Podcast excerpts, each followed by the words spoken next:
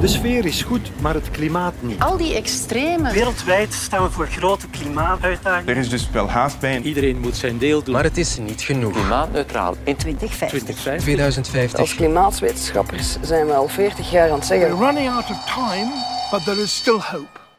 Planeet Frank. Welkom bij Planeet Frank. Planeet Frank staat dit keer in het teken van corona en de coronacrisis. We kregen verschillende vragen van luisteraars die het verband zochten of dachten gevonden te hebben tussen corona enerzijds en weer en klimaat anderzijds. Interessante vragen, hopelijk ook interessante antwoorden. Er wordt gezegd dat we eigenlijk gewoon moeten wachten tot uh, het weer wat warmer wordt, tot de lente, en dat dan dit coronavirus automatisch zal verdwijnen weer. Klopt dat? Sterft het virus dan met warm weer? SARS in tweeduizend drie...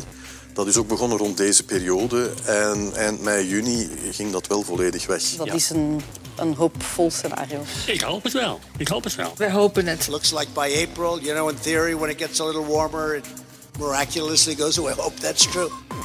Goeiedag. Mijn naam is Bert Govaerts. Uh, ik ben woonachtig in Aarschot. Mijn vraag is in hoeverre de wijziging van het klimaat invloed heeft op het toe- of afnemen van de verspreiding van een virus. Uh, men voorspelt ook dat het COVID-virus seizoensgebonden is. Uh, waarop baseert men zich hier? Bert, van weer en klimaat weet ik wel het een en het ander, maar oh, virussen... Ik moet eerlijk zeggen, één rust, dat zou misschien nog gaan, maar virussen, dat is niet mijn specialiteit. Voor het verband tussen infectieziekte en klimaat ging ik te raden bij professor Lut Leijnen van het Tropisch Instituut in Antwerpen. Uh, professor, bestaat er zoiets als een optimaal klimaat voor virussen? Of uh, ja, hoe moet ik mij zoiets voorstellen? Er bestaan inderdaad uh, optimale temperaturen voor virussen. En het hangt natuurlijk ook af over welk virus dat men spreekt. Mm-hmm. Als men bijvoorbeeld denkt aan het virus dat knokkelkoorts veroorzaakt, het dengue-virus, dan is het duidelijk dat dat omwille van de mug die het overdraagt, maar ook omwille van zijn eigen cyclus, dat dat duidelijk beter uh, functioneert wanneer het in een warm klimaat is. Ah ja, okay. Maar uh, in dit geval bent u waarschijnlijk meer geïnteresseerd in de respiratoire virussen, zoals voilà, het coronavirus. Zoals coronavirus hè. Ja. Hebben we daar al een, een idee dus, van? We hebben daar wel wat vermoedens van, maar nog geen echte harde bewijzen. Mm-hmm. We kunnen het natuurlijk vergelijken met andere virussen mm-hmm. uh, die erop lijken, hè, zoals het, uh, de gewone verkoudheden, de, de andere coronavirussen, mm-hmm. of zoals het griepvirus, hè, waarvan we ook weten dat die in bepaalde seizoenen meer voorkomen, hè, dus dan voornamelijk in een koud seizoen meer voorkomen dan in een, de, tijdens onze zomers ja, hier in, ja. in, in, uh, in het Westen. Uh, dat heeft natuurlijk ook te maken niet alleen met de temperatuur, maar ook met de vochtigheid. Maar ook met natuurlijk wat mensen op dat moment doen. In, in het koude seizoen of in het warme seizoen hebben wij een, een ander gedrag. In de zomer gaan we niet naar school, zijn de universiteiten dicht. Hè? Mm-hmm. Dus er zijn veel minder mensen die in grote groepen samen zijn. Ja, in en kleine dat heeft lokalen. Ook een effect, ja, in kleine lokalen. En dat heeft ook een effect op hoe goed het virus gedijt. De gewone griep, komt die dan ook in, in Afrika voor? Er is weinig onderzoek gedaan mm-hmm. uh, naar griep in Afrika, maar er zijn wel bepaalde landen waar men, waar men dat bekeken heeft, bijvoorbeeld in Kenia. En men weet dat daar wel degelijk, uh, als men daar onderzoek doet naar respiratoire infecties, dat er wel degelijk griep voorkomt. Ah, maar omdat het een heel jaar door eigenlijk warm is en dus een minder goed klimaat is om uh, en ook mensen minder dens op elkaar ja, zitten in de meer buiten ruimtes, komen. Ja, meer buiten komen hebben we waarschijnlijk uh, een constante lichte aanwezigheid van griep, mm-hmm. maar niet de grote epidemies zoals wij dat hier in de koudere klimaten zien. Zo'n virussen gaan die dan in een soort uh, winterslaap? Een virus heeft de mensen nodig, uh, of, of een gastheer nodig, om, uh, om overgedragen te worden. Mm-hmm. Dus dat hangt enerzijds af van klimaat natuurlijk en van hoeveel mensen dat er nog uh, aanwezig zijn die, nog niet, die het virus nog niet gehad mm-hmm. hebben. Uh, dus welk, welk is de vatbare populatie? Um, en het hangt er ook vanaf uh, hoe dicht dat mensen op elkaar uh, wonen of werken of naar school gaan. Dus we zien bijvoorbeeld uh, tijdens de pandemie in tweeduizend negen, dus de, de, de varkensgriep, mm-hmm. hè, zoals we die toen noemden, uh, dat er daar ook tijdens de zomervakantie een tijdelijke onderbreking was van het aantal gevallen, of een daling van het aantal gevallen. maar dat dat na de zomervakantie, toen de scholen terug opengingen, opnieuw gestegen is.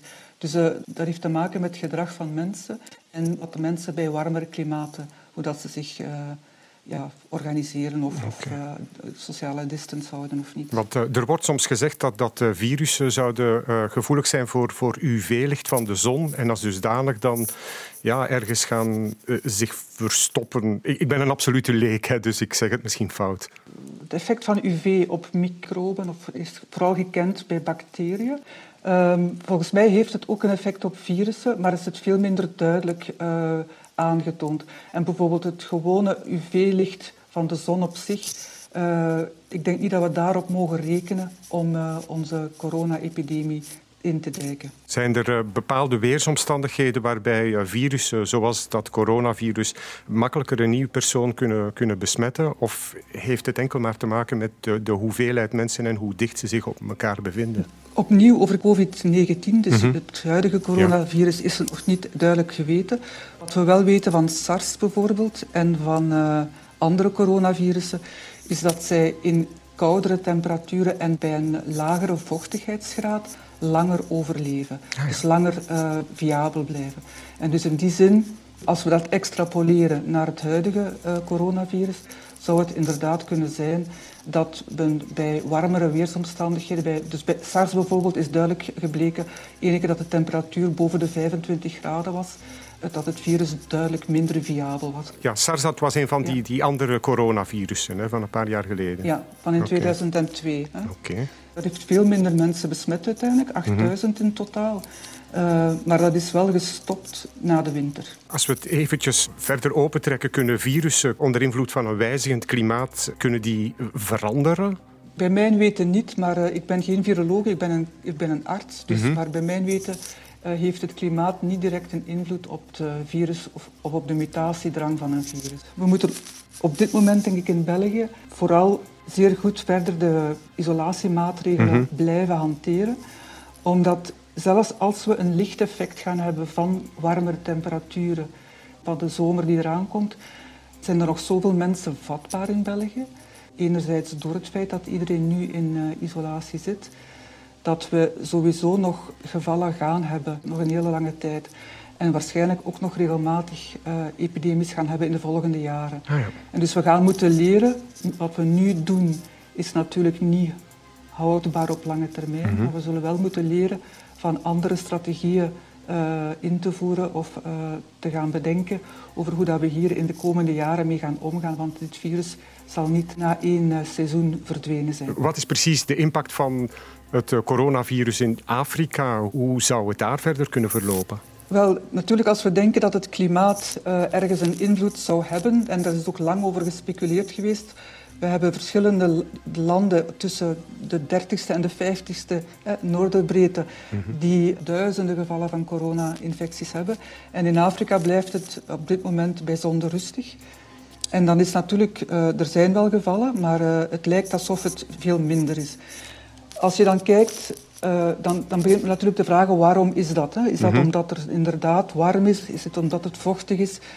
Het valt dan ook op dat Zuidelijk Afrika en uh, Noord-Afrika, die een iets kouder klimaat hebben op dit moment, dat daar wel iets meer transmissie is. Aan de andere kant denk ik, we weten het totaal niet, we begrijpen het ook niet op dit moment. Er zijn veel factoren die een rol kunnen spelen. En um, als we kijken naar de manier waarop het virus binnengekomen is in Afrika, eigenlijk door mensen die terugkeerden naar hun land vanuit mm-hmm. Europa, Uh, dan zitten we eigenlijk nog maar bij het begin van de epidemie ja. in Afrika. En als we dan kijken naar de epidemische curves, dan zie je eigenlijk dat het aantal mensen de eerste veertien dagen of de eerste maand van de declaratie van nieuwe gevallen mm-hmm. in Afrika, zie je eigenlijk een gelijkaardige trend van epidemische curves. Dus het aantal nieuwe patiënten die besmet worden door gekende patiënten is, loopt eigenlijk gelijkaardig. En daarom dat ik eigenlijk denk dat het effect van warmte en van hoge temperatuur of hoge vochtigheid toch minder belangrijk is dan de echte uh, isolatiemaatregelen die we moeten toepassen. coronavirus zorgt voor spectaculaire daling C O twee uitstoot. Het is wel al aardig aan, zo, in zo'n korte tijd al zoveel minder C O twee. The reduction of emissions is particularly visible in northern Italy, which coincides with its nationwide lockdown to prevent the spread of the coronavirus. Deskundigen schatten dat het effect nu ongeveer tweehonderd megaton is. Um, so right now we're seeing drops in both carbon emissions as well as nitrogen dioxide. Hallo.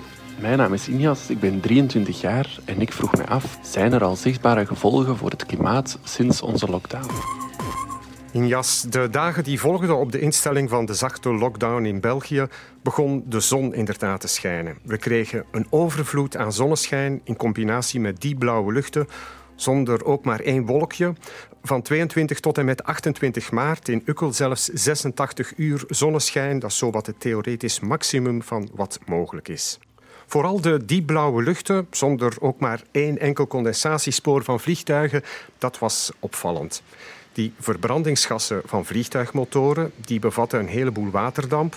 En meestal condenseert dan die waterdamp heel snel. En dat zorgt dan voor van die lange witte wolkenslierten die soms echt wel een eeuwigheid blijven hangen. En dus die blauwe hemel dan melkwit kleuren.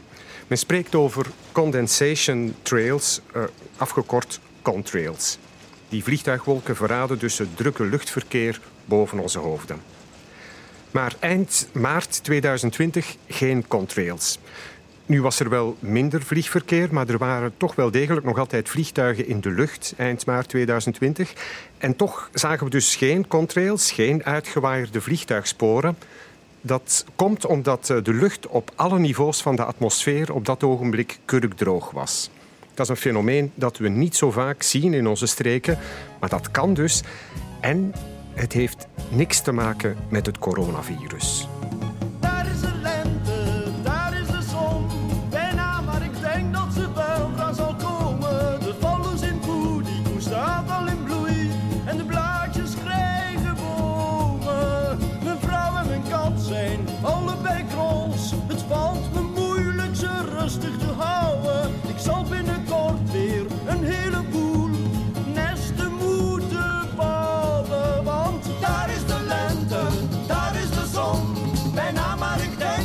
weldra zal komen, de vallers in voeding, straat al in bloei en de blaadjes krijgen bomen. Ja, Jan de Wilde heeft misschien wel het licht gezien, maar het is dus zeker niet alleen de zon die het voorjaar op gang trekt. Het lengen van de dagen is immers al begonnen bij het begin van de winter, rond eenentwintig december, terwijl de maand januari nog een bitterkoude wintermaand kan zijn, gemiddeld gesproken zelfs de koudste maand van het jaar. Nee, de trigger voor de natuur om in actie te schieten komt evenzeer van de luchtvochtigheid. Vanuit de klimatologie weten we dat de lente het seizoen is met de laagste luchtvochtigheid. Al in de maand februari wordt de kans op zeer droge lucht groter. En het is precies die lage luchtvochtigheid die de natuur doet ontwaken uit zijn winterslaap en die de lente aankondigt.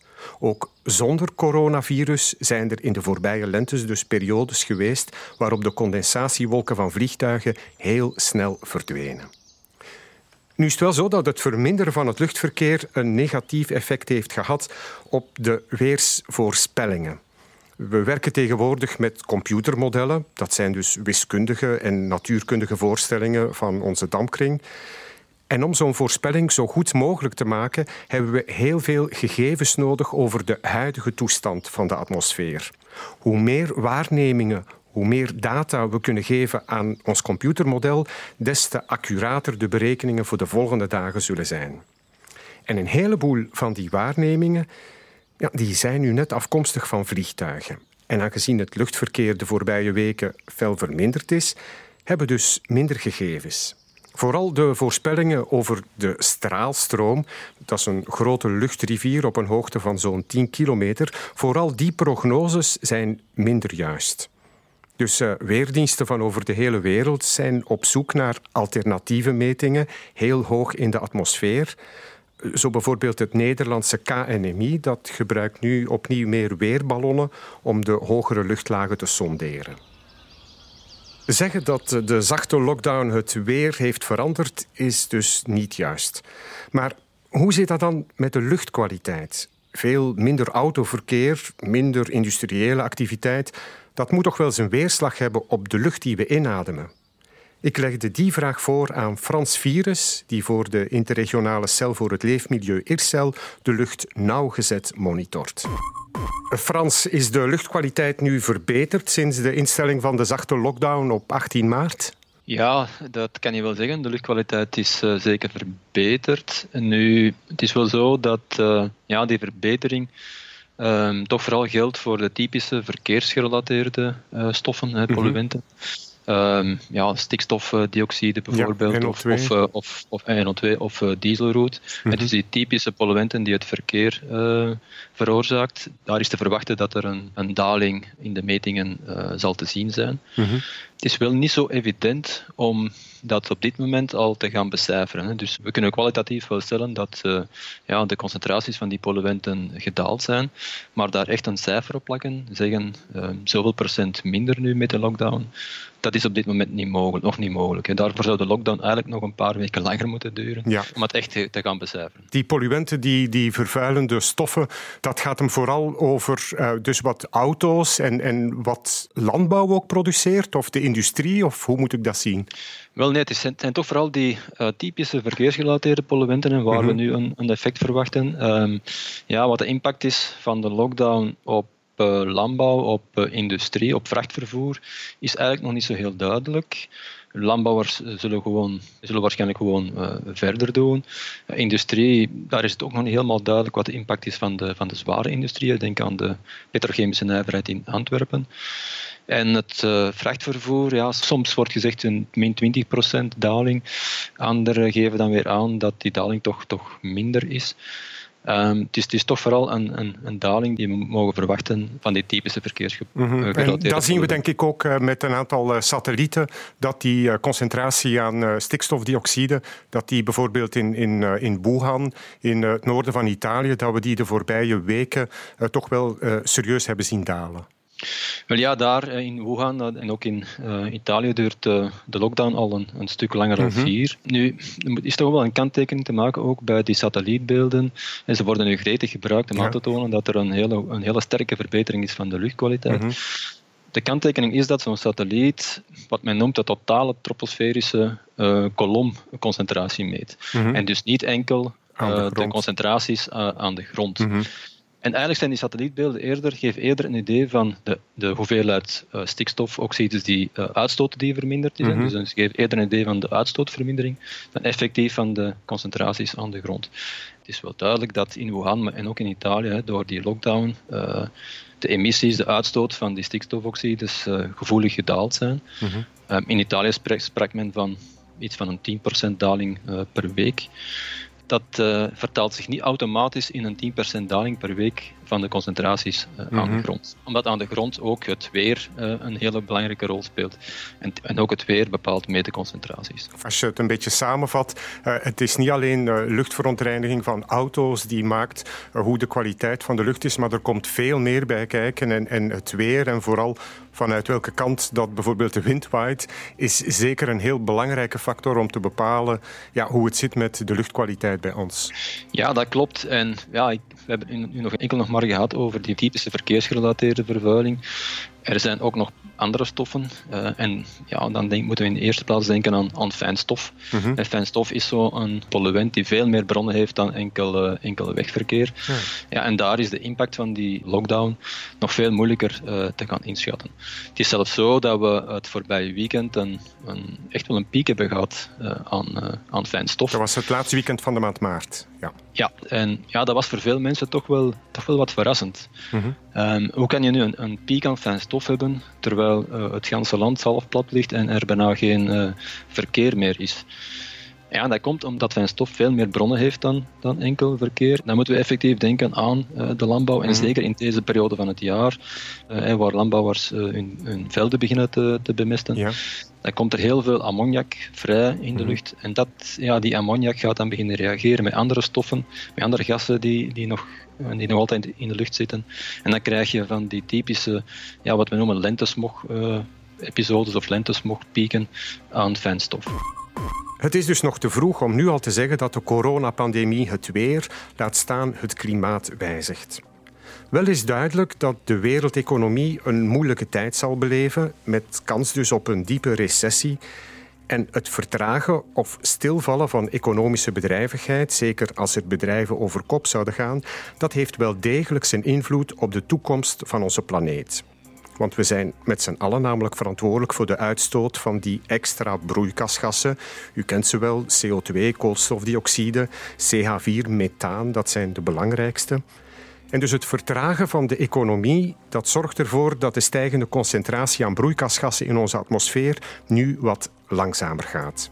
De pandemie heeft ons alvast één ding geleerd. Mensen kunnen wel degelijk veranderen. We kunnen ons gedrag aanpassen en curves uitvlakken, vertragen, beheersen. Met de Green Deal van Europa kunnen wetenschap en techniek optimaal worden ingezet om economie en ecologie in de toekomst te verzoenen. De tijd dringt. Zo, dat was het voor deze derde Planeet Frank. Heb je zelf vragen, heb je zelf ideeën, opmerkingen? Dan kan je me steeds bereiken via planeetfrank at v r t punt b e of ook op de sociale media hashtag planeetfrank. Hou het gezond en graag tot volgende maand. Dit was een podcast van v r t nieuws punt b e. Meer op de podcastpagina van v r t nieuws punt b e of via de podcast-app op je smartphone.